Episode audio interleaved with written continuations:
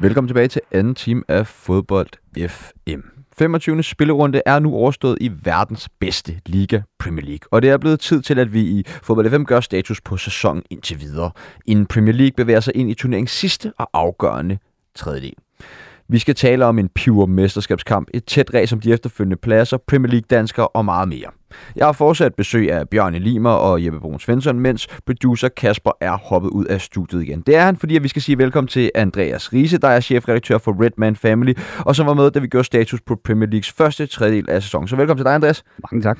Inden vi kaster os over øh, Premier League-buffeten her, så skal vi lige have lukket ned for første halvleg, hvor vi ikke nåede ugens udenlandsdansker. Øh, Jeppe, har du øh, taget en en dansker, der gjorde det godt med i det store udland. Ja, det har jeg. Det er en god overgang til, at vi skal i gang med britisk fodbold, fordi jeg har faktisk fokus på Lukas Andersen. Uh, ham havde jeg også på sidst, der fik jeg ikke lov at sige ham, for det nåede vi det ikke, så, så passende lavede han en sidst mere, og, og denne gang så gav det også tre point. Jeg synes, det er imponerende flot efter at have været uh, lidt lettere dødvande spillemæssigt i OB, at han så uh, går og bliver så afgørende og viser, hvor dygtig en fodboldspiller han egentlig er og får, øh, får det til at genopleve øh, karrieren lidt. Så, så to kampe, hvor han ikke har spillet, sammenlagt har han vel spillet øh, lidt over en time nærmest, øh, og har to assist allerede. Ikke? Så, så det synes jeg er flot, ja, men... og, og stort, stor ros til det. Ja, men jeg, jeg har ikke personligt nogen aktier, hverken OB, Lukas Andersen eller noget som helst, men jeg, har, jeg, jeg synes, det er fedt, at han får lov til at komme til udlandet igen. Altså, det var bare som om, det talent, det var simpelthen for stort til, at det skulle løbe ud i, ja, i første division i OB, ikke? Det var der ingen grund til at slutte på den måde. Bjørn? Øh, jamen, tror du hvad, jeg har også Lukas Andersen stående her, og nu snakkede vi faktisk lidt om, øh, sådan, det næste jeg havde, det var, øh, det var Bo nede, nede ja. i Mainz, ikke? Har vi også talt om. Jamen, øh, så jeg hopper den, jeg hopper den nemme vej, og så tager jeg... tænker og tænker ens. Ja, øh, det er det. Øh, så, så må det bare gå til Højlund. Det tror jeg ikke, jeg behøver at sige så meget mere om, at øh, det er jo bare fantastisk at se, at han er kommet i gang. Højlund skal vi også snakke mere om lige om et øjeblik. Øh, jamen øh, lad os bare kaste os øh, over det. Andreas, du fik øh, også spørgsmål sidste gang, men øh, hvilke kendetegn vil du sætte på denne sæson, nu når vi er kommet lidt længere ind i den?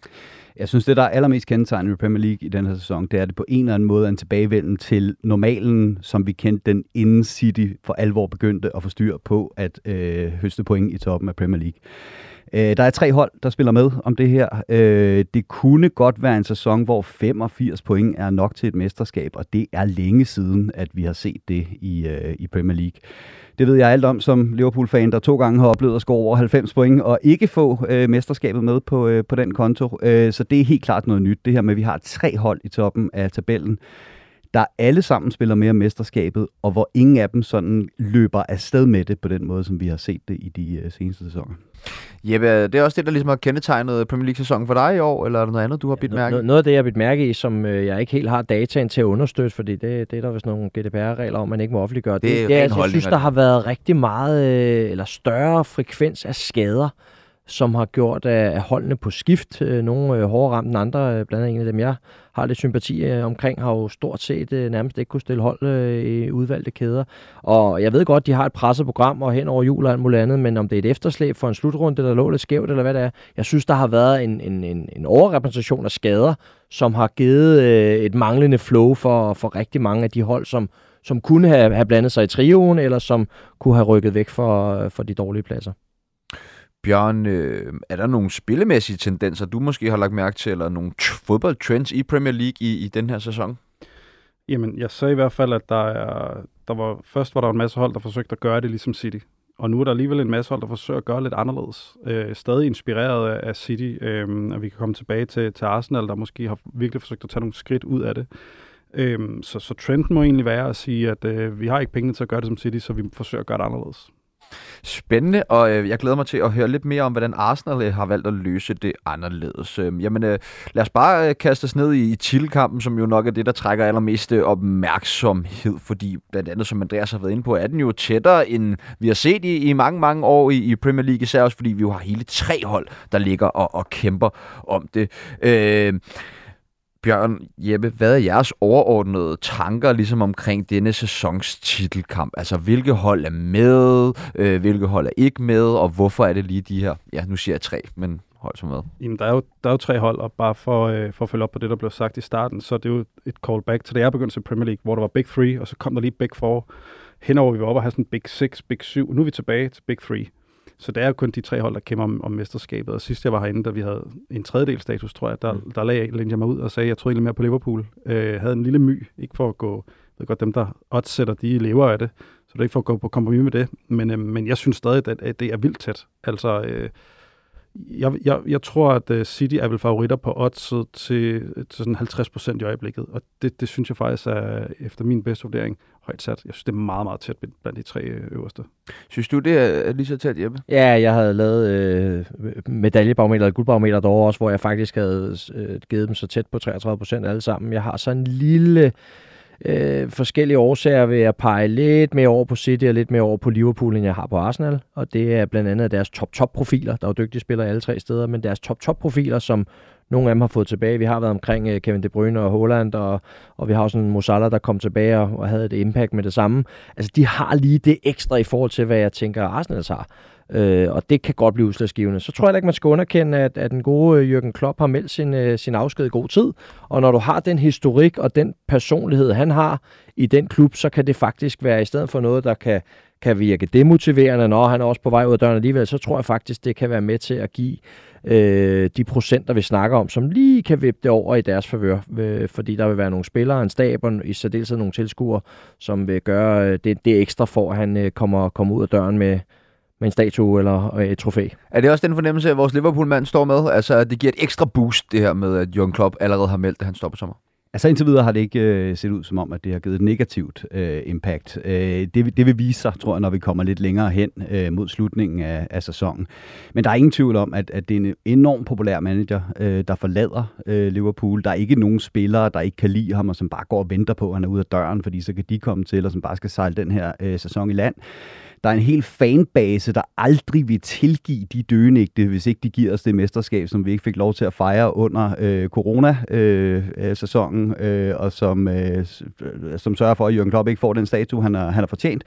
Så på den måde, så, øh, så er der, der er et narrativ omkring, øh, omkring Liverpool øh, for resten af den her sæson, og det lever Liverpool rigtig godt af, øh, når der er og jeg har også fået, den, øh, fået dem tættere på hinanden her øh, mod slutningen af sæsonen i forhold til mesterskabsbarometeret. Jeg var, jeg var sådan relativt sikker på at sige, at de på et eller andet tidspunkt ville sætte maskinen i gear, og så ville de ellers trække fra. De har jo sådan set også fået, øh, fået høstet de point, der skulle til, men det har konkurrenterne så også bare. Øh, og jeg synes endnu ikke, vi har set det der fuldstændig suveræne øh, City-hold. De bøvler også med at finde kontrollen for alvor i kampene. Øh, så jeg har, jeg har 40 City og så 30 hver til, øh, til Liverpool Arsenal i øjeblikket. Kan vi tillade os at være en smule skuffet over City, Bjørn? Jeg, det ved, jeg ved godt, det er, det er ja. vanvittigt at ja, sige. Ja, ja, ja. Altså, det, men... Nej, jamen, jeg, jeg vil hellere prøve at, at, at skære det lidt ned og sige, jeg synes egentlig, at Manchester City har lidt det samme problem som FCK, uden at skulle samle de to hold i øvrigt, og det er, uh, det, det er deres forsvar uh, i Manchester City. De har jo nogle vanvittigt dygtige forsvarsspillere offensivt, men det kommer tit til enten at se sløset ud, eller se uafstemt ud, når de så øh, når de modtager noget, noget fodbold imod sig. Øh, der synes jeg i hvert fald, at de ser sårbare ud, og det kan godt være lidt skuffet over. Og så, øh, så kan man altid tale ind i, jamen det er jo fordi, de kun træner her i bolden, og det synes jeg også fair nok. Men det er det, der kommer til at blive deres akilleshal. Og så synes jeg faktisk også, og det var egentlig min, på den vurdering, jeg lavede på, øh, min, eller på baggrund af den vurdering sidst, at når ikke Håland og KDB er med, så synes jeg, øh, Manchester City er et markant mere spiseligt hold. Øhm, så, så kom de jo så begge to tilbage, og så tænkte man, nu kører de det hele over. Og så alligevel mod Chelsea, som jo er min helt store skuffelse til den sæson, så har de det svært. Så øhm, lidt skuffet måske over City, men måske også lidt, egentlig lidt forventeligt, at, øh, at, at de har lidt svært i øjeblikket. Er City blevet en smule for afhængig af mål fra Holland? Det synes jeg. Det synes jeg, men, men de andre hold er også bare blevet så gode til at pakke sig, og det er også derfor, jeg ser, at der sker nogle andre ting i Premier League, at du, man skal virkelig være dygtig i øjeblikket, eller i det hele taget moderne fodbold, for at åbne et hold, der står med 11 mand i feltet. Det, det er blevet, de er blevet så gode til at forsvare i det her lavt scorende spil, at det, det er Holland og KDB, og hvem der ellers er på det niveau, der skal til for at åbne det, og det er så svært. City var jo mere eller mindre suverænt bedre end de andre hold i, i, i ligaens sidste år, og Champions League og så videre. Men øh, er City blevet dårligere, eller er de andre hold blevet bedre, Jeppe? Nej, men jeg tror, det er en kombination, og så tror jeg, at øh, Holland har været meget, meget vigtig, men Kevin De Bruyne har i, i min optik været mindst lige så vigtig, hvis ikke endnu vigtigere for at få dirket op, når, når der er hold, der har fået indstillet sig på det, som City er rigtig, rigtig dygtige til. Og der vil ikke være mange hold, der kan tåle at undvære. De har jo godt nok været, været meget ude, de to. Øh, Øhm, så, så nej, jeg tror, City er blevet marginalt mere menneskelige, og de andre har, har ramt. Altså, Arsenal har fået bygget noget op, som er, ser ud til at være relativt solidt. Jeg tror stadig ikke på dem lige, når det rigtige push come to shove til, til sidst, så tror jeg faktisk ikke, de, de holder. Men, øh, men, men Liverpool har ramt noget godt igen nu. Nu kunne jeg, den seneste kamp var der vist også et par stykker, der gik ud med skader. Selvom de, når de får en tilbage, så rører der to ud. Ikke? Så der er, der er lidt der. Hvem, hvem, kan holde, øh, hvem kan holde de aller, allerbedste helt klar til, når det rigtig spidser til? Det tror jeg kommer til at være det, der afgør det. Andreas, jeg kan forstå at du umiddelbart er den, der tror mest på City her øh, i studiet i dag med dit, hele din 40 procent til, til City. uh, outrageous. Ja, fuldstændig outrageous. Uh, men uh, hvis du ligesom skal prøve at være Jones advokat lidt i forhold til uh, der, din egen, uh, hvad skal man sige, procenter, uh, hvad taler så for, at City ikke bliver engelske mester? Øh, øh, jamen, jeg synes, det er interessant det her med Holland, fordi det er svært at stå her og sige, at verdens bedste nier, øh, at det ikke er værd at spille sit an, øh, spil an på ham. Øh, men det har kostet noget på Citys sådan identitet i forhold til, hvem de er som, øh, som, som fodboldhold. Øh, når vi snakker om det der med, med tendenser i, i, i Premier League, så de sidste tre sæsoner, der har der været tre hold, der havde plus 60% af bolden i gennemsnit. Der er et hold i år, og det er City. Ikke? Øh, der er et eller andet med, at tendensen går imod mindre kontrol og mere kaos. Øh, måske særligt øh, i Liverpool, hvor vi har David Nunez rende rundt op foran. Ikke? Øhm, og, og, og det er der bare noget med, at City ikke på samme måde har den der helt skarpskårende skabelon for, hvordan de tager kontrol over kampene og bliver farlige. Og jeg er helt enig i, at, at tendensen går imod den her angriber, der kan score nogle flere mål for nier position i forhold til, hvad vi har set. Men, men City har jo ligesom vundet et mesterskab på et tidspunkt med Gündogan som topscorer fra midtbanen. Øh, det er blevet meget lidt mere indimensionelt, hvad, hvad, hvad, hvad City kommer med. Lidt mere, og de er stadigvæk et fremragende fodboldhold, øh, vil jeg sige. Ikke? Men, men hvis du kigger på målscorerne fordelt på de... Øh, på de tre titelkandidater lige nu. Så scorede Gakpo for, øh, for Liverpool for bænken øh, i weekenden. Så blev han den fjerde Liverpool-spiller, der kom over 10 sæsonscoringer i alle turneringer. Når Luis Diaz har scoret en mere, så bliver han den femte. I Arsenal, der har du Saka, øh, og så har du Tossar, øh, der er også på 10, men, øh, men et af hans kom i Community Shield, så det ved jeg ikke rigtig om tæller, vel? Men det er jo det, vi er vant til at se for City, så er det jo normalt alle dem, der har 6-7 spillere med to cifrede antal mål, ikke? Og og det, og det er det, der sådan, jeg, jeg ser som Liverpools fordel lige i øjeblikket, det er, at der er så mange forskellige offensive våben i Liverpools Du spurgte jo også i City's ulemper. Øh, ja, ja, ja, men, men, men de to ting spiller jo lidt sammen, kan man sige. Hvor jeg tænker, at City er lidt afhængig af, at Holland øh, scorer. Lidt mere øh, afhængig af det, end, end Liverpool er, at Mo, Mo Salah scorer. Nogen, der måske har brug for at blive talt lidt op, det er Arsenal, Bjørn. Kunne du tale dem en lille smule op om, hvorfor Arsenal skulle blive engelske mestre i år? Ja, altså først og fremmest vil jeg også sige, øh, når man laver en forudsigelse, så skal man holde fast i den, for så har man jo bildet sig selv, at man har forudset alt. Så jeg, holder, jeg tror stadig på, at Liverpool bliver mester. Og det er, det er på grund af, at øh, jeg synes simpelthen, at de, de, har, de har flest offensive profiler. Så selv, når, jeg tror, at mesterskabet bliver afgjort af skaderne, af hvem man kan skifte ind. Og der synes jeg, Liverpool står bedst.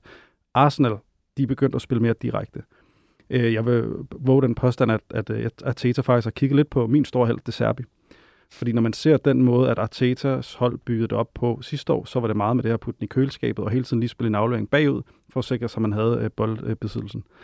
Øhm, de spiller meget mere fremadrettet. De har stadig meget possession, men de har jo mindre. Øh, det kan være, du kan procenterne bedre, end jeg kan.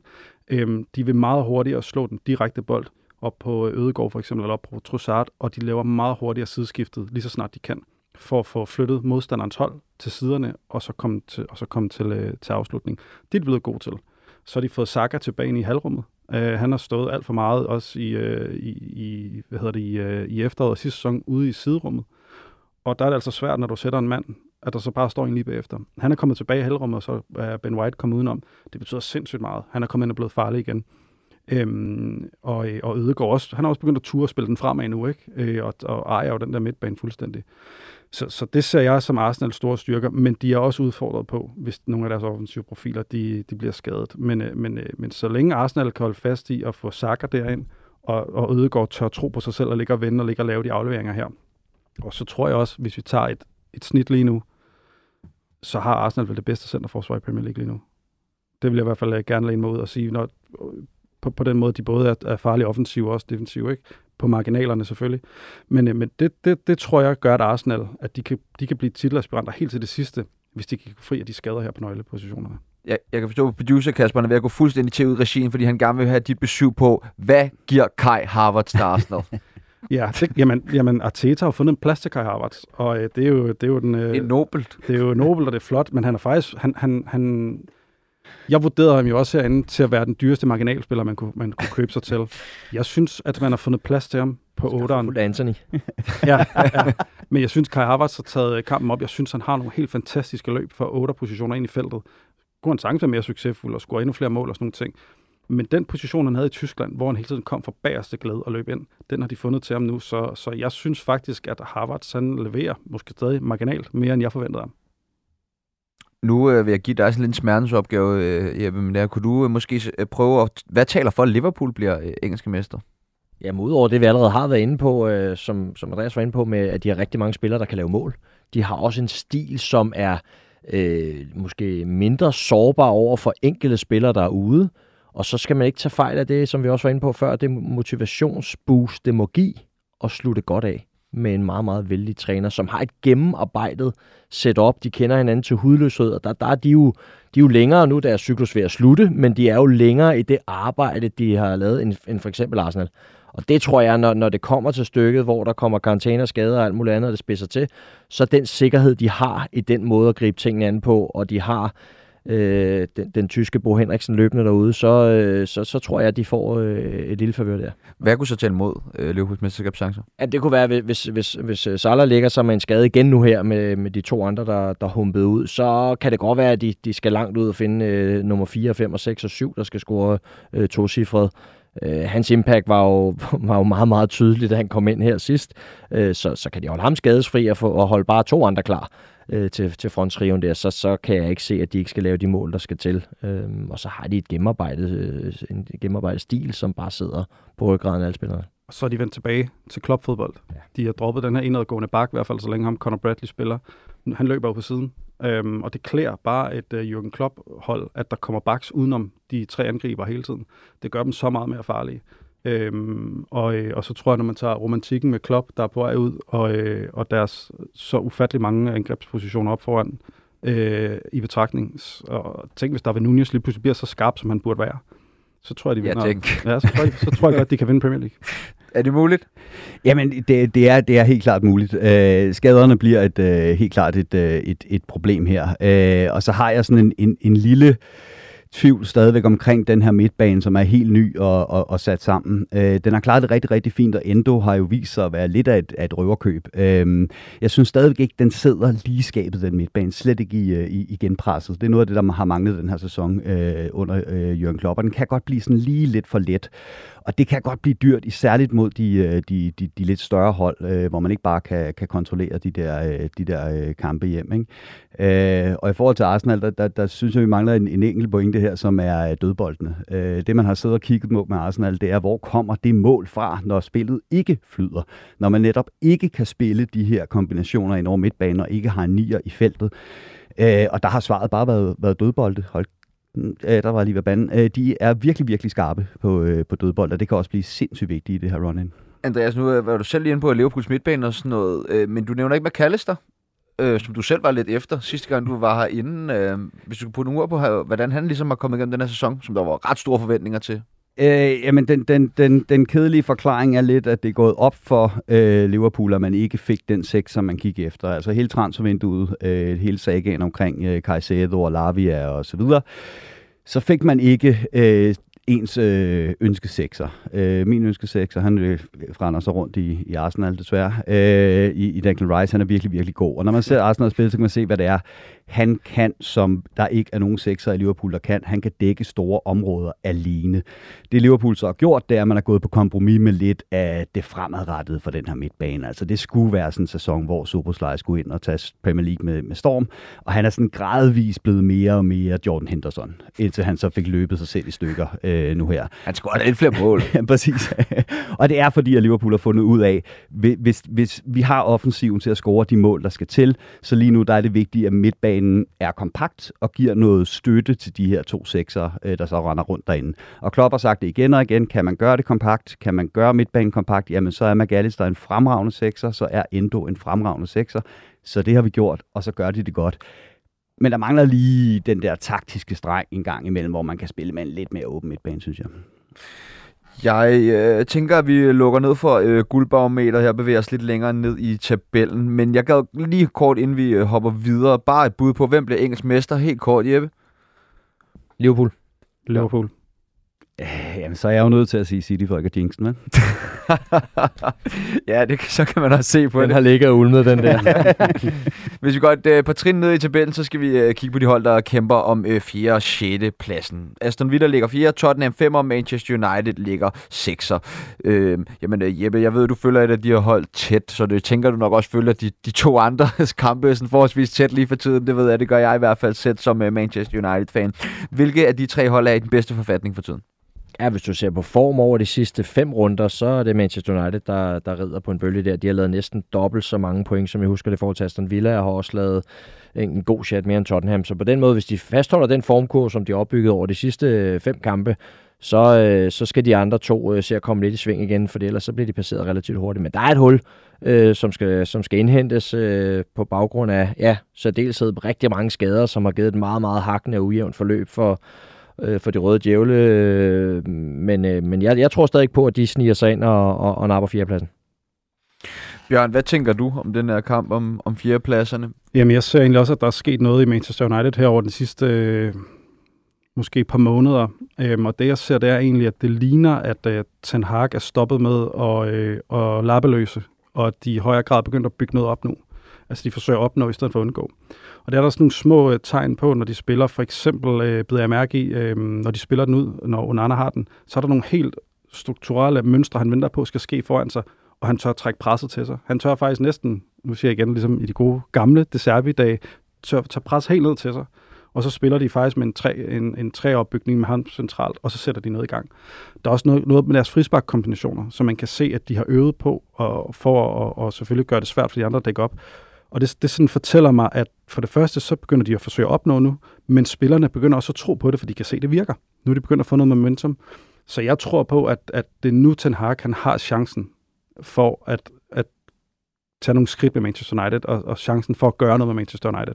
Jeg tror, hvis det går galt igen, så tror jeg, så tror jeg det er slut. Men den bølge, jeg ser, han rider på nu, kommer af, at de begynder at tro på ham, fordi det virker, og fordi det virker, kan de begynde at tro på at opnå noget. Og øhm, kan de fortsætte med det, så, så tror jeg, at United de tager, øh, tager de fjerdepladsen. Men, men der skal stadig ske en masse ting. Jeg ser bare de små ting, at de begynder at forsøge. Nu er der nogle ting, de har øvet på, der virker, og det får at opnå i stedet for at undgå. Altså, de begynder at finde nogle af de relationer, som er så vigtige. Især den offensive del. Altså, det er mange gange, det ofte, som, som fra trænerperspektiv kan du have nogle faste aftaler defensivt, men, men offensivt er du nødt til at have noget indbyrdes forståelse, nogle relationelle øh, kompetencer, som er, er så småt ved at gå i, i, i hak nu.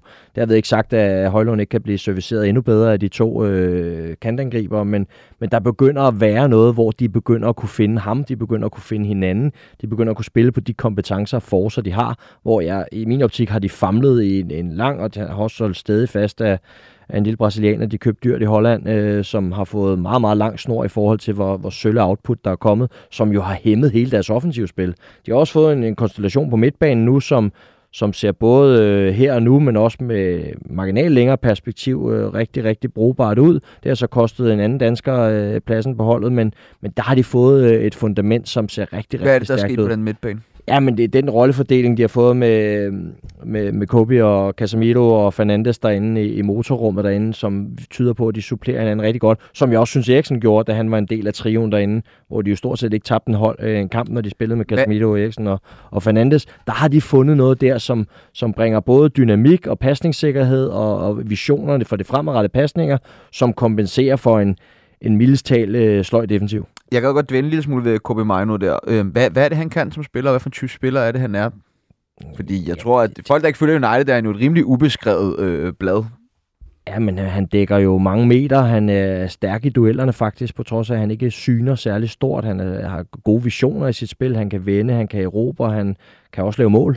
Øh, også fremragende mål. Og så tror jeg, at han er et rigtig, rigtig godt bindeled mellem øh, Casemiro, som, som den gavede øh, defensivt kontrollerende midtbanespiller, en Fernandes, som, som knokler rundt og skælder ud og presser og, og slår pasninger derinde. Så jeg tror, jeg tror den, det, det relationelle, de har fået sat sammen derinde nu med de kompetencer, de hver især kommer med, det, det, det er rigtig, rigtig stærkt. Så min bekymring hos, hos, øh, hos United går på, at den defensive fundament, jeg mener også, de øh, har en relativt sløj målscore, fordi de også indkasserer uhyggeligt mange mål. Under har heller ikke helt overbevist mig om, udover at han kan suge pres til sig. Og, Plus et. Og, ja, det, det, er jo ikke, det er jo ikke meget imponerende for et hold, der... Øh, men, men de har fået noget relationelt nu på den offensive del og central, så, så når de får løst øh, bagkæden, og, og så må vi se, om målmandspositionen er besat med det, den skal være besat med, så ser det rigtig, rigtig positivt ud. Ja, så, så der er jo sket, øh, man kan tage det her ledelsesbegreb, der hedder kill your darlings, han har jo endelig tur at sætte både Anthony og, og Eriksen af. Øh, ikke fordi de nødvendigvis var de dårligste på holdet, men der kan godt opstå sådan en, øh, godt opstå sådan en følelse på sådan et hold, at de to bare spiller lige meget hvad, fordi de, de gamle Ajax-spillere. Og det, det kan godt give noget miskredit til sådan en leder. Og nu har han sat dem af, og øh, det viser, at de faktisk spiller bedre uden, øh, hvad det så var deres skyld eller ej. Det tror jeg også kan være noget af det, der giver ham kreditten. Og så tror jeg i forhold til Maino, der tror jeg egentlig bare, at han er central midtbanespiller. Han er så ung, at, at han er ligesom alle andre øh, centrale midtbanespillere den alder, der kan løbe meget. Der er man bare box til box. Og så over tid, så finder han selv ud af, at han er mere Pogba, end han er, end han er Casemiro. Men lige nu, der løber han bare, og han løber bare og giver den alt, hvad han har. Øh, det, det, det synes jeg egentlig, han, det, det, der så gør, at han spiller nu, er, fordi han er dygtig til at beslutte, hvad han skal. Og så finder vi ud af nogle, om nogle år, hvad han så egentlig er. Ikke? Øhm, men men han, hans, hans evne ligger jo i hans positionering og hans beslutninger, at det virker som, at han, han gør det rigtigt hele tiden. Han mangler aldrig noget sted. Jeg synes jo, øh, næsten det, der får ham til at allerbedst ud af, det var for eksempel i går, synes jeg, at Casemiro virkelig, virkelig, virkelig var ringe. Altså, øh, jeg må sige, jeg var så en lille smule bekymret en gang imellem, når han spiller øh, i den her sæson, fordi han har været så langt fra, hvor han var øh, øh sidste sæson. Øh, hvad, hvad tænker du om øh, Casemiros? Øh? Jamen, det, er, det er også svært at skulle spille alle kampe med et gult kort inden for de første 35-40 minutter. Øh, øh, var det forrige kamp, hvor han fik et, hvor han ikke er i nærheden af rørmanden. Øh, så så det, det er klart, når du skal ligge og være i bølgebryder og være utrolig stærk duelspiller, for det er han. Han råber ufattelig mange bolde. Han er også en hård hund, bevares. Men, men det er altså svært at spille med, med et gult kort i baglommen hele tiden, og så har han jo også en alder, hvor Øh, vi var fra omkring det sidste med omkring øh, den eksekvering, Real Madrid har lavet på at få skiftet de gamle ud med, med nogle, øh, et nyt kul. Der har han måske også så småt passeret sidste salgsdato, men jeg synes, han er en virkelig, virkelig dygtig spiller. Men det er svært at være den mest defensive, mest øh, boldvindende central midtbanespiller i Premier League, og så rende rundt med et gult kort relativt tidligt i alle kampene. Ja, men det, vel, men det vel også en del af ansvaret, en del af hans egen opgaver, ikke at, at påtage sig, ikke at få de der gule kort. Ja, men nogle af dem, det, det, kan, det tangerer næsten justitsmor jo, så ja. det kan du ikke... Men i går kunne man så sige, der skulle omvendt have haft rødt kort, øh, kunne, kunne man selvfølgelig sige. Øh, I hvert fald så, øh, så, så tænker jeg, at det måske godt kan være problematisk for øh, United, at de mangler den her defensiv øh, øh, styrmand, som Casemiro nu engang også har været. Øh, jeg gad godt lige vende Rasmus Højlund også. Jeg ved godt, det bliver meget Manchester United, men øh, Andreas, altså er man misundelig i Liverpool, hvor man ikke har fået øh, en mand over som Rasmus Højlund, nu hvor han har så meget tur i den? Altså, jeg var dybt misundelig, øh, da, da United hentede øh, Rasmus Højlund. Jeg kunne kun se det blive godt med tiden, hvis han blev håndteret rigtigt. Det synes jeg, United har gjort. Man har sagt, du er du er ham, det skal bygges op omkring. Øh, det, er det er dig, der er den nu, men vi forventer ikke The World øh, fra start af. Øh, og så har han selv gjort alt det rigtige. Han har gået ind med en helt rigtig indstilling. Han har løbet solen sort. Han har taget det på sig at være første angriber i, i, i United. Øh, målene har manglet, de er, så, øh, de er så kommet nu. Øh, og jeg er helt enig i det der med, at, at hvis man kigger på sådan det overordnede billede på Uniteds sæson, øh, hvad, hvad beskriver egentlig de her to tredjedele? Øh, så hvis du tager hele sæsonen, jamen så er det, at Scott McTominay er deres topscorer i, øh, i Premier League. Øh, fordi, det man, nu. Ja, fordi man simpelthen har gået så meget på kompromis med, hvad man egentlig ville, og så, så blev det bare Fellaini 2,0. Ikke? Øh, det, det, det, der så er billedet nu, det er det der billede af Højlund, Maino og Garnacho, der løber ud og jubler øh, efter øh, West Ham-kampen. Der er noget ungt, friskt, noget man ser frem imod så er det bare sådan med unge spillere, at det giver også noget øh, lidt op og ned, lidt, lidt udsving og så videre. Så de skal ride videre på den bølge, de er på nu. Spørgsmålet om den holder hele vejen i mål. Det, øh, ja, det, det skal Jeg tror egentlig også, det var det, jeg ikke helt kom frem til før omkring Casemiro. Jeg føler lige nu måske, at det er mere de her unge kræfter, som bærer det her United-hold. Det er meget afhængigt af Kobe Mino, Garnacho, Rasmus Højlund, de præsterer. Altså, og så, jamen, jeg mangler i hvert fald stadig at se, at Casemiro han, han rammer noget, der ligner det øh, niveau fra øh, sidste sæson. Lad os prøve at bevæge os en lille smule videre fra øh, Manchester United. Øh, Aston Villa har jo haft vanvittig succes i, i den her sæson. Bjørn, hvor troværdigt er deres projekt, eller troværdigt holdbart er måske et bedre ord at bruge? Jamen, det, det er absolut holdbart. Øhm, der, der er jo to ting at sige. Øh, en er, at de er under, under Emery virkelig har fået styr på deres spillestil, og, øh, og han har fået det her hold til at spille godt. Men det er jo også tydeligt, at de heller ikke er gode nok til at være med i top 3. Altså, de bliver ikke udfordret. Det er jo, det er jo ikke der, vi skal hen. Så de kommer til at skulle ligge og slås om den her placering her. Øhm, jeg tror, de kommer til at præstere stabilt resten af sæsonen, som de gør nu. De har måske, øh, skulle jeg sige, Englands bedste angriber, PT, øh, i Watkins. Øhm, de er også øh, sårbare på skader, men, øhm, men, men jeg, jeg synes, at til den her sæson i hvert fald, der er de the real deal. Øh, de, de er ikke humleben, øhm, så det er et spørgsmål om, om øh, Tottenham og Manchester United kan gøre det endnu bedre. Andreas, Aston Villa har du været imponeret, når du har set dem spille den her sæson, eller? Jeg er meget, meget imponeret, og det har selvfølgelig været borget af den her hjemmebanestatistik, ikke? hvor de har sat 17 kampe øh, sammen i streg øh, uden at tabe på hjemmebane.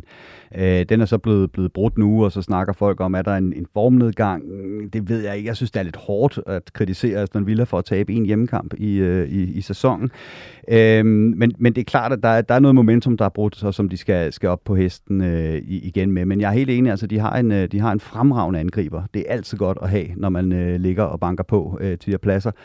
Og så har de bare en af de, de mest interessante defensive midtbanepivoter i Premier League, synes jeg. Den der stabilitet, det giver at kunne spille med Douglas Luiz og, og kammerat dernede, det, er, det giver dem et rigtig, rigtig, rigtig godt fundament øh, at, at, at bygge på. Øh, og jeg, jeg, jeg, jeg har stadigvæk Aston Villa som favorit til at tage den fjerde plads. Så har de også så har de en spillestil, som øh, Una Emery, jeg må sige, øh, hatten af for at komme tilbage til England, hvor han øh, kom ud på en lidt, måske lidt... Øh, lidt halvfæsen måde, men, men overtage dem. Jeg tror, de er nummer 16, da, de, da han overtog dem i, i november øh, 22. Og så byggede de på og napper syvende pladsen sidste år, ikke? og har bare bygget videre derpå. Nu, øh, nu så jeg dem sjovt nok mod United også, og der, der vil jeg indrømme, at der, den kunne godt være vippet den anden vej også. Øh, og den der mm, ultimative høje bagkæde, hvor de trækker offside, jeg tror, det er det hold, der har, har fanget flest i en offside-fælde i, i, i Premier League. Det er, det er forfriskende, det er befriende, og det er en meget, meget seværdig måde at spille fodbold på. Det, det, den øh, anerkendelse vil jeg rigtig gerne øh, sende den vej. Apropos høj bagkæde. Tottenham, Bjørn. Hvad skal mm. vi sige, uh, sige omkring dem i den her sæson? Jeg synes jo, jeg kan jo personligt ret godt lide Ange, Ange Postecoglou, uh, og den måde, som han ligesom er gået til fodbolden i, i Tottenham på. Men er det også er han lidt for naiv i sin tilgang til måden at spille fodbold på? Jamen først og fremmest så er jeg glad for, at det er dig, der lige siger hans navn. Så, øh, så kan jeg bare sige... det har også taget mig et halvt år. Jeg bare sige Antje, øh, og så ved vi, hvem det er derfra. Øh, ja, jeg synes, det er, jeg synes, han er sindssygt spændende. Jeg synes, Tottenham er vildt spændende at se på. Øh, men som jeg også hele tiden har sagt, de bliver ikke, mest, altså, de bliver ikke mestre, de bliver heller ikke mesterskabsbejler med det hold her. Det er simpelthen ikke godt nok til. Men de er jo super spændende at se på. Øh, så forfriskende, at der kommer noget nyt ind, og han er så rolig øhm, og prøver at spille med de her øh, alt fra indadgående backs til backs, der ligger op i feltet, til jamen, han, han, han har et hold, der vil der ud af, og, øh, og man kan vel næsten bedst beskrive spillestilen som være det modsatte af Manchester City, hvis man kunne, skulle lave den analogi. Og det kan jeg godt lide, men, men det bliver heller ikke til mere end det her. I hvert fald ikke med, ikke med de spillere, og jeg tror heller ikke, du kommer til at kunne vinde et mesterskab i Premier League på at spille den måde. Men det er super underholdende, og det står jo i kontrast til det, der har været i Tottenham før. Nogle af de spillere, der er på vej ud, så man tænker, flop køb er jo lige pludselig blevet sådan nogle, man glæder sig til at se hver gang. Ikke? Og det siger jo meget om, hvad en, hvad en spillestil egentlig kan gøre for et hold. Øhm, så jeg er super underholdt, når jeg ser Tottenham. Jeg elsker at se dem, men jeg tror ikke, de, øhm, det, det er også det, de har i sig, det her, med mindre de får tilført et eller andet helt vanvittigt over tid. En defensiv, hvor de indkasserer fire mål mere end Manchester United, der kommer man ikke i, i top 3. Udover øh, de hold, vi lige har snakket her, så øh, Brighton ligger jo også rimelig lunt i, i svinget i forhold til at, at måske skulle, skulle snakke mere om det her 4. og 5. plads. 5. pladsen giver jo muligvis højst sandsynligt faktisk også adgang til øh, det nye Champions League-format øh, i, i den her sæson. Øh, men, men Brighton, det ved jeg jo, Bjørn, er din helt store darling, og ikke mindst øh, det Serbi. Ja. Er, det, er det stadig det? Jamen, jeg, jeg jeg sagde også sidst, at jeg er lidt skuffet over, at, at jeg synes ikke, at det er helt lige så, øhm, så konceptuelt mere. Altså, der bliver også gået lidt på kompromis, og der er noget, øh, jeg tror, det er dem, der har næsten mest boldbesiddelse, kan det ikke passe, øh, i, øh, lige efter City. Og sådan var det ikke i starten, da jeg forelskede mig i det serbi. Øhm, der, var det, der var det den her meget, meget direkte, stejle bold, og tiltrække sig noget pres og komme derud af. Så i, i, når jeg ser det, så føler jeg lidt, at de har forsøgt at ændre spillestil lidt til at være et tophold, hvor man holder på bolden, Øhm, så, så jeg synes ikke helt, det er det samme med hans tre opbygning, hans dobbeltpivot, og der bliver ændret alle, og de er også for mange skader. Men holdet skifter fra gang til gang, og jeg har endnu til gode at se et hold, der kan udfordre nogen når de kører rotationsprincip på målmandposten. Der, der jeg har aldrig set det virke endnu, og det kommer heller ikke til at virke i Brighton. Øhm, så jeg er en lille smule skuffet, mest over tilgangen. Jeg synes, det er en flot, at, flot, at de ligger der og spiller stadig med om de europæiske pladser. Men jeg synes ikke, spil, spillestilen er lige så ultimativ mere. Den er blevet lidt mere øh, possession og lidt mindre, øh, lidt mindre fræk udtrykket. Jeg øh, har jo selv øh, sidste uge rost jeg Newcastle for øh, bare at være sådan en, en fed, rigtig øh, engelsk fodboldklub med de her vanvittige 4-3 resultater osv. Andreas, hvis du lige skulle knytte nogle ord på øh, Newcastle. De har jo også været ramt af rigtig, rigtig mange skader den her sæson, ligesom øh, Manchester United. Hvordan synes du, de har gjort det? Øh, som forventet, synes jeg. Jeg synes, de, de overpræsterede simpelthen sidste år. og Det var vanvittigt godt trænerarbejde af Eddie Howe at tage dem i, øh, i Champions League øh, sidste år. Øh, så har de ligesom Brighton i øvrigt øh, i den her sæson skulle til at øh, balancere nogle europæiske kampe også, og det har helt sikkert gået ud over øh, spillestilen, det har gået ud over skadens, skadeskontoen og alt muligt andet. Så vi kan godt snakke om, at Newcastle måske præsterer en enkelt plads under det forventede den her sæson, hvor de præsterede et par stykker over i, øh, i sidste sæson. Men jeg er ikke decideret negativt overrasket over, at vi ser øh, Newcastle øh, tage det dyk ned gennem tabellen, når de også skal spille øh, skal spille øh, Champions League. Den trup, der er nogle enkelte rigtig, rigtig, rigtig gode søjlespillere, øh, som Newcastle har været rigtig, rigtig helt dygtige til at hente for deres mange, mange penge. Men når du kommer ned under det niveau, så er det altså stadig Sean Longstaff og Matt Ritchie, hvem Hvem kunne huske, at han stadigvæk spillede i Newcastle, da han lige pludselig dukkede op og scorede sit første mål?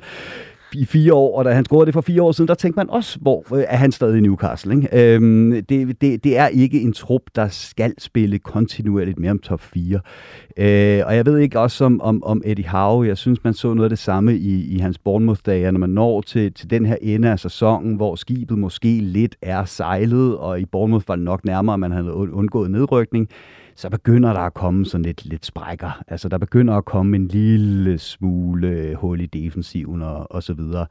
Øh, så, så altså, det som forventet. Det vil jeg mene. Manchester United, Brighton, Newcastle, så kommer West Ham, Jeppe, som nu øh, i hvert fald sendte et, et lille skulderklap øh, afsted til David Moyes. Eller jeg tror, det var et takling til, til kritikken af, af David Moyes. Øh, kan West Ham blande sig i, i, i den her kamp om 4-5. pladsen? Nej, det tror jeg hverken, øh, det tror jeg hverken de kan, eller Brighton kan, øh, eller Newcastle. Jeg tror simpelthen, det pointmæssige hul, der er blevet slået nu, øh, med det, det formmomentum, som de hold, der ligger øh, over dem, øh, det tror jeg simpelthen ikke på, at de kan komme op og lukke med den forfatning, de selv er i.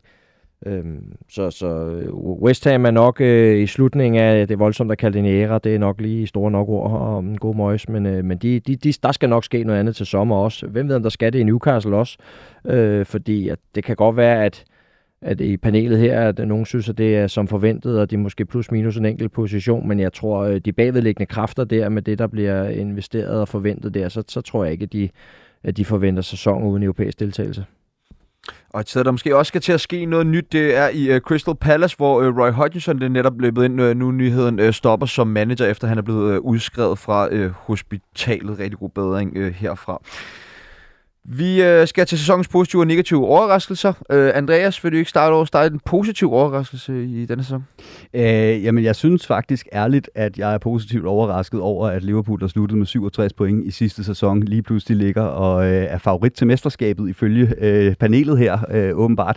Øh, det, det, det mener jeg reelt øh, må tælle som en, øh, en, en positiv overraskelse. Øh, men, men okay, bare for at gå lidt på klingen på den der, altså, man vidste jo også godt, at det var lidt en sæson out of the ordinary Ordinary sidste år. Jo, jo, altså. jo, jo, helt sikkert, men jeg synes faktisk ikke, at den der, øh, den der midtbane revamp, der var nødvendig, for alvor blev gjort færdig. Jeg synes, der manglede en til den midtbane, så, så den her sæson er også bygget af Conor Bradley og Jamal Gerald Quansager, øh, som, som jeg ikke havde set skulle øh, steppe op. Øh, endnu en gang vanvittigt godt trænerarbejde af, af Jürgen Klopp, det vil jeg, det vil jeg, det vil jeg mene.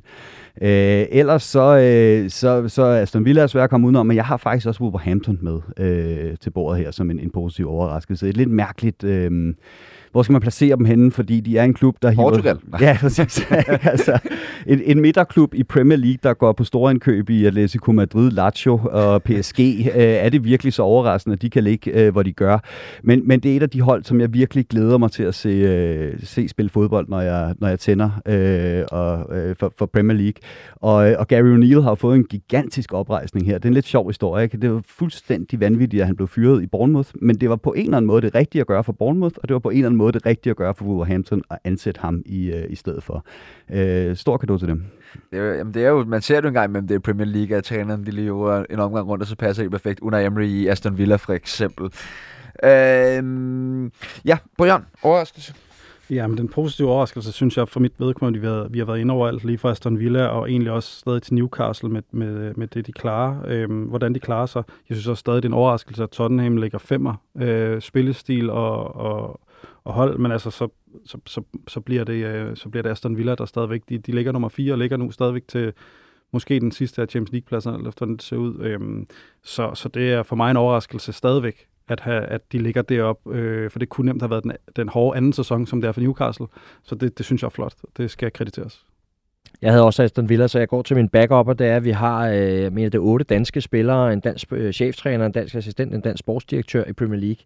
Øh, det synes jeg er en fantastisk historie. Nu står der overraskelse historie, og det synes jeg jo er vanvittigt positivt. Apropos tilbage til det oprindelige skulderklap til, at vi havde to danske cheftrænere i Bundesligaen, der krydser klinger, så synes jeg også, at det er fantastisk for dansk fodbold, at vi har øh, øh, spillere, øh, trænere, sportsdirektører, assistenttrænere, som kan, kan levere på en hylde, så vi bliver attraktive for den, for den økonomisk tungeste liga i verden.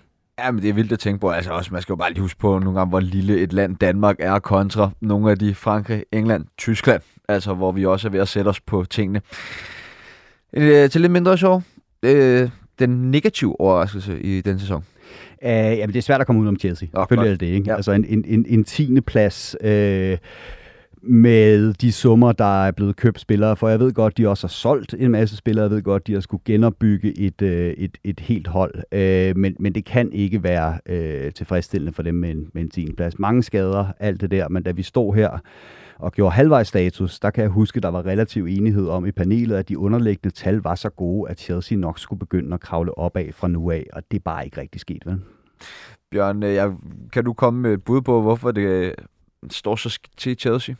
Øh, jeg kan i hvert fald fortælle, at jeg var ikke en del af panelet, for jeg havde også meget, meget bekymret, øh, da jeg så Chelsea's øh, øh squad til den her sæson, øh, bekymret for dem, og jeg synes ikke, de spiller særlig godt. Øh, du kan ikke, du, altså bare det, du ligger og kæmper med at komme i top 10, de gjorde det fint mod, mod City, hvor de fik lov til at løbe nogle kontra, men når de har sådan nogle som Jackson og Gallagher og så videre i truppen, det, det er bare ikke til mere. Øhm, så jeg ved ikke, om, om jeg synes, det er den største skuffelse. Jeg synes, det er den største skuffelse, at man ikke gør noget mere ud af det. jeg synes, Pochettino ligner en, der er lidt ligeglad han øh, sidder den ud, indtil han skal noget andet. Jeg har ikke set ham ophidset til pressemøderne, jeg ser ham ikke ophidset på bænken mere. Det kan godt være, at jeg ikke ser nok Chelsea-kamp til at se de, se de rigtige.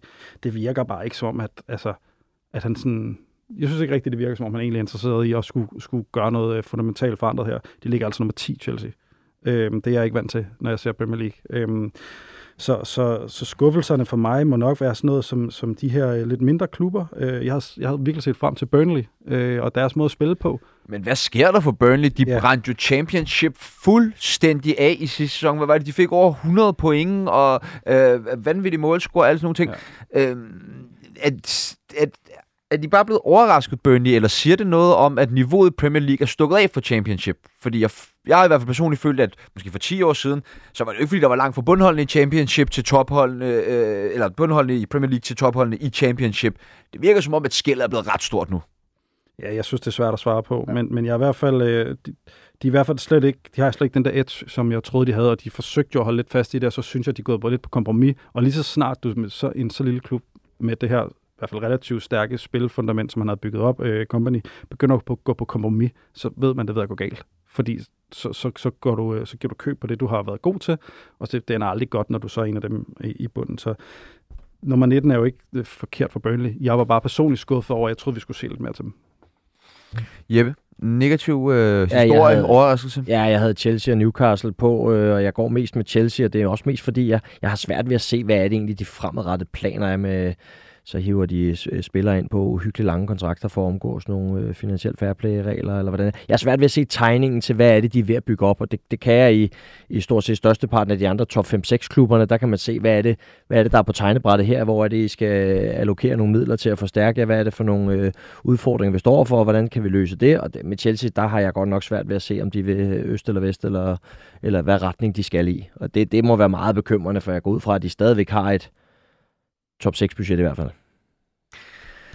Jamen, øh, jeg tænker, vi bevæger os øh, en lille smule videre. Jeg, vi skal lige nå at vende øh, Brentford kort, fordi Brentford er jo blevet den her dansker koloni øh, i, i Premier League med både træner og en masse spillere også.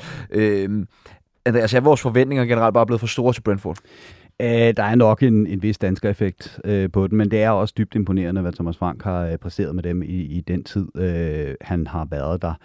Øh, jeg er ikke nervøs for Brentford på den måde. Nu har de lige fået Ivan Tony tilbage. Han har scoret fire øh, mål i fem kampe, siden han kom retur. Han har ikke været skadet. Øh, han har været ude med den her spillekarantæne. Det vil sige, at han kommer toptændt og i, i fysisk god form tilbage. Der kunne måske mangle lidt på kampformen. Det virker det virkelig ikke som om, øh, at der gør.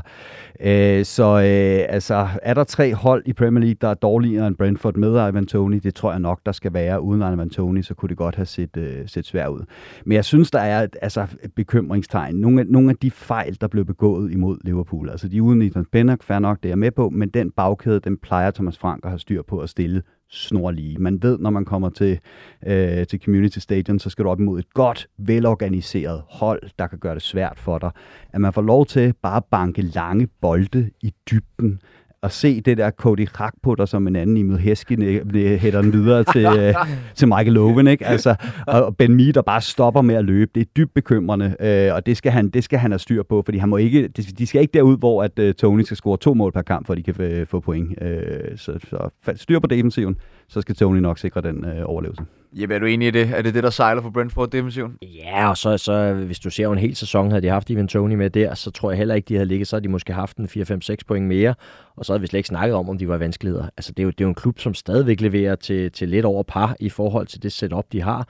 De arbejder udefra set virkelig, virkelig grundigt og klogt øh, smart mod i, øh, i huset, hvor de øh, har noget stabilitet. Der er ro på, på bagsmækken, og, og Thomas og hans stab får lov at arbejde ud for de principper, de tror på. Det, det, er, altså, det er mange point værd, og det er også derfor, at selv når det spidsede meget, meget til, øh, som det jo gjorde her for et par runder siden, begyndte det at så, så rigtig alvorligt ud, så, så, så virker det bare til, at der er, der er bund i det, de render og laver, der er den ro på bagsmængen, der skal være, der bliver ikke truffet øh, forhastede beslutninger. Det tror jeg næsten er deres allerstørste styrke, det er, at de har bygget noget op over tid, og de, de tør holde fast, også når, når det skulper lidt, og, og et hold med det budget og det setup vil jo ramme i særdeleshed når deres øh, by far bedste offensive kort er ude i en, en længere periode, så, så, vil det, så vil det være bølge ned. Øh, men jeg er ikke meget bekymret for dem, det er jeg faktisk ikke. For jeg synes, der er så meget bund i det, det arbejde, de render laver derovre. Nu fik vi snakket lidt om øh, Ivan Toni. Øh, Bjørn, hvorfor har Arsenal ikke købt ham? Hmm, jamen, fordi han ikke måtte spille, kan man sige. øh, men er, undskyld, men det er, også, jeg tænker, han er ikke en perfekt spiller for uh, Arsenal, der er gået og skrevet lidt på uh, en nier. Det kunne, det kunne det sagtens være. Jeg tror, at mange klubber lige vælger at se ham anden nu. Uh, men man kan jo bare se, da de lavede Watkins sidste gang, hvad han har kunne drive det til. Så, så det tror jeg helt sikkert. Og så er der jo også bare noget, nu talte vi om det i første halvleg, der er også noget, øh, der er noget nobelt og noget ærligt over det her med, at så øh, blev han dømt for det her, men han, han, gik, han gjorde det også med brystet fremme og, og, og ligesom ham, hvad han hedder for Newcastle, der også øh, er ude, øh, Tonali, tror jeg. Mm. Der er noget over det her med, at du kommer ud ligesom med brystet frem og siger, ja, jeg har sgu et problem. Så det tror jeg giver ham noget kredit. Så hvis han bliver ved med at score mål, som han gør nu, så tror jeg heller ikke, han spiller i Brentford efter, efter øh, sommerferien. Jeg tror, at øh, Brentfords styrke ligger i, eller det der, hvor jeg læser, at Brentford overhovedet ikke øh, er nervøse, det er, når jeg ser sådan en interview med øh, Thomas Frank inden i Liverpool-kampen. Altså, han er så cool, og han er stadigvæk øh, lige så tilpas øh, flabet arrogant med hans øh, store smil og hans tyggegummi, som han altid har været. Han er ikke presset ind i den klub, det tror jeg ikke på. Øh, lige meget hvor dårligt næsten går, så Brentford på en 14. plads i Premier League, det er stadig flot. Og som, som du siger, øh, så, så er profilen ude, så går det lidt dårligere. Jeg tror, jeg tror der er fuldstændig styr på bagsmængden, og det tror jeg egentlig bare styrker Thomas Frank i, at, øh, at han gør det rigtige. Hvis der kan være noget, der er ærgerligt, så er det jo nu, man har begyndt om, at Thomas Frank skulle tage næste skridt. Mm til en lidt større klub, når de begynder efterhånden at skyde dem af derop øh, over tid det kunne jeg godt tvivle lidt på, som, som måske det bliver lige ham næste gang. Nu tror jeg, man, man venter lidt på at se, øh, kan han rette det her op? Fordi havde han, havde han fortsat med, at have de ligget i top 10 nu også, så tror jeg, der var størst sandsynlighed for, at han var klar til næste skridt. Men det er marginaler, fordi jeg tror stadig, der er fuld opbakning, og jeg tror, der er jo der kæmpe respekt for, øh, for Thomas Frank. Der var jo det her med, at det var Brentfords kamp nummer 100, og det var også hans kamp nummer 100. Der, du kan ikke sige Brentford uden at sige Thomas Frank i øjeblikket, vel? Vi er nærmer os virkelig øh, hastigt af afslutningen på øh, en, et virkelig godt øh, program om fodbold FM i dag, men vi skal altså lige nå øh, danskervinklen her, øh, mens vi snakker Premier League. Jeg har nemlig bedt jer, eller Kasper har bedt jer om at vurdere øh, fire udvalgte Premier League og landsholdsdanskers sæson øh, ved at give dem en karakter fra øh, 1 til 6. Øh, Rasmus Højlund har vi allerede snakket en del om her i, i programmet, men øh, hvad karakter vil du øh, hæfte på, på ham Yep. Jamen, jeg, giver, jeg giver ham 5 ud af de 6. Øh, det koster en, at man skulle, øh, at man skulle varme op i 13-14 kampe, inden han fik hul på bylden. Men, men hvis du ser over den sidste periode, og faktisk også den første periode, hvor han jo gjorde alt sit rigtig, rigtig fint, men øh, øh serviceringen af, af Nier var, var, var sølle, øh, så, så, øh, så kan jeg ikke komme udenom, at han, øh, han minimum skal have en 5. Jeg kan ikke snige mig helt op på 6'eren, men, øh, men 5'eren har han fortjent. Bjørn, er fem lidt for meget til Rasmus Højlund? Nej, jeg vil gerne lade mod at give ham, uh, give ham seks, og det er som her nu billedet. Uh, øh, det, så tager jeg ikke hele sæsonen med, men her nu billedet, der synes jeg, uh, hvis jeg skal læne mig rigtig langt ud, måske han er en af de skarpeste angriber i Premier League lige nu, og det kan jo, det kan jo hurtigt uh, stå og falde, men den måde han, uh, selvfølgelig er det heldigt med brystet, men den skal stadig vinkles, og det er kun de angriber i det allerbedste form, der scorer de der. Uh, det første mål, han scorer, uh, er jo også en tilbageaflevering, der, der er sløjt, men han, han løber den jo. Han, lang tid før den bliver af, øh, lagt ned, så tænker han, den der, den skal jeg løbe på, for jeg kan se et eller andet. Så lige nu øh, synes jeg, han er en af de bedste angriber i Premier League lige nu, så han får et, et sekstal herfra. Andreas? Jamen, Jeppe har stjålet mine noter. Fem, og ud fra de helt samme argumenter. Fremragende. Christian Eriksen, en spiller, vi ikke har set særlig meget til, men øh, forhåbentlig kan få et par, par minutter i benene i forhold til den her EM-slutrunde, som Danmark jo øh, skal spille til, til sommer. Det er i hvert fald svært at forestille sig et dansk landshold uden øh, Christian Eriksen i, i startopstillingen. Jeg ved, det er et tyndt grundlag, i og med, at han ikke har spillet så mange kampe, men hvad karakter skal Christian Eriksen have? Jamen, jeg er ind på et total, og jeg synes, det er svært med Christian Eriksen, fordi det er ikke hans skyld. Det er fordi, at det United-hold, det er så dårligt sammensat, når det kommer til at give den nødvendige fysi- øh, fysiske ballast på midtbanen, der gør, at han kan gå ind og styre de kampe, som var det, han var tiltænkt under, øh, under Ten Hag. Når vi snakker om, at Kobe Mino er kommet ind og fået den rolle, han har fået på United, så både fordi han er et exceptionelt talent, men også fordi han nærmest er den eneste, der kan løbe på den midtbane. Øh, så, så altså, et total, fordi det har ikke været godt, men det er mere trupsammensætningen og en gigantisk identitetforvirring i United, øh, der er skyld i det, end det er Christian Eriksens. Øh, jamen, jeg, øh, jeg ender også på total, men egentlig var jeg klar til at give ham et, og han får to, fordi at der er så meget historik over Christian Eriksen og, og os som danskere, øh, og jeg ved, vi ved, hvor god han er. Men jeg tror altså også, der er noget i det her med, at måske Eriksen bare nåede over sin sidste salgsdato. Altså, der kunne jo godt være en årsag til, at det ikke gik så godt, da han var på banen, og det går godt nu. Hvor øh, bekymrende er det for det danske landshold? Jamen, jeg synes egentlig ikke, det er så bekymrende, fordi at, øh, jeg, jeg synes heller ikke, Eriksen har været den bedste på landsholdet i lang tid, og jeg synes egentlig, det måske er naturligt, at vi begynder at sige, sige der skal andre ind på det landshold uden tvivl, hvis Eriksen kan ramme det topniveau, vi har set for bare nogle måneder siden, så skal han jo spille landsholdsfodbold. Men alle har et eller andet tidspunkt, hvor man begynder at skulle, øh, skulle se sig selv på bænken eller skiftes ud. Og jeg, jeg kunne ikke se, hvorfor det ikke skulle være naturligt nu, at han tager med til, øh, han tager med til den sidste slutrunde, og er han måske, og så stopper efter der, og så øh, er han enten med eller, eller ikke med. Det må vi jo så se over den sidste stykke tid. Jeppe? Jamen, jeg er også landet på to. Han er jo gået fra at være en vigtig spiller, hvor det kan godt være, at man siger, at de ikke vandt så meget, men når de spillede med Casemiro, Eriksen og Fernandes, så, så var det sådan set underordnet, hvem de satte rundt om dem. Så vandt de, de tabte i hvert fald nærmest ikke nogen kampe. Øh, jeg tror, han kom til at lide under, at den famøse bagkæde var så dårligt sammensat, at der skulle noget mere beskyttelse ind der, og det øh, er Christian Eriksen måske ikke lige den allerbedste til at løse den opgave, men det tror jeg er det, der har kostet ham, at man havde en Johnny Evans og en Luke Shaw i midterforsvaret, og man havde øh, den, den ene øh, sløje forsvarsspiller efter den anden bagved. Så jeg tror simpelthen, han er blevet offret på, at de kompetencer, han har, øh, blev for sårbart i, i holdets struktur. Øh, for jeg synes egentlig, han gjorde det i perioder rigtig, rigtig glimrende, som den lidt dybere liggende øh, central midtbanespiller. Tiden er ved at skride fuldstændig fra os. Vi har faktisk kun øh, et minut tilbage, så øh, jamen, jeg skal nærmest bare bruge øh, en karakter, Joachim Andersen fra Crystal Palace. Øh, fire igen. Det er ikke hans skyld, men bunden er gået fuldstændig ud af Crystal Palace, og han er gået med. Bjørn? Tre, de lukker mål ind hele tiden. Jeppe? Jeg er landet på et firtal for at være fastmand og gøre det ganske udmærket på et hold i vanskeligheder. Den sidste, øh, vi lige skal vende her, det er Pierre Emil. En mand, jeg tænker, man måske godt kunne bruge i Liverpool. Jeg ved godt, måske ikke som starter, men som bredde spiller. Øh, det bliver et nej tak herfra, og et øh, fint total. Øh, igen, han passede rigtig fint til Mourinho og Conte, der har brug for en disciplineret, øh, meget løbende midtbanespiller. Ange Postokoglu, der gerne vil spille noget flydende bold øh, med, med, med kloge fodboldspillere, der virker han ikke til at passe rigtig ind. Bjørn? Tretal. Ja, velben tretal også. Ja, tak. Og det bliver den sidste del af denne uges fodbold hvor jeg sammen med Bjørne Limer, Andreas Riese og Jeppe Brun Svensson har både har lagt 18. spillerunde af Superligaen ned, gjort status på Premier Leagues to tredjedele af sæsonen. Tusind tak til jer, fordi I vil øh, være med, og nu er det tid til nyhederne.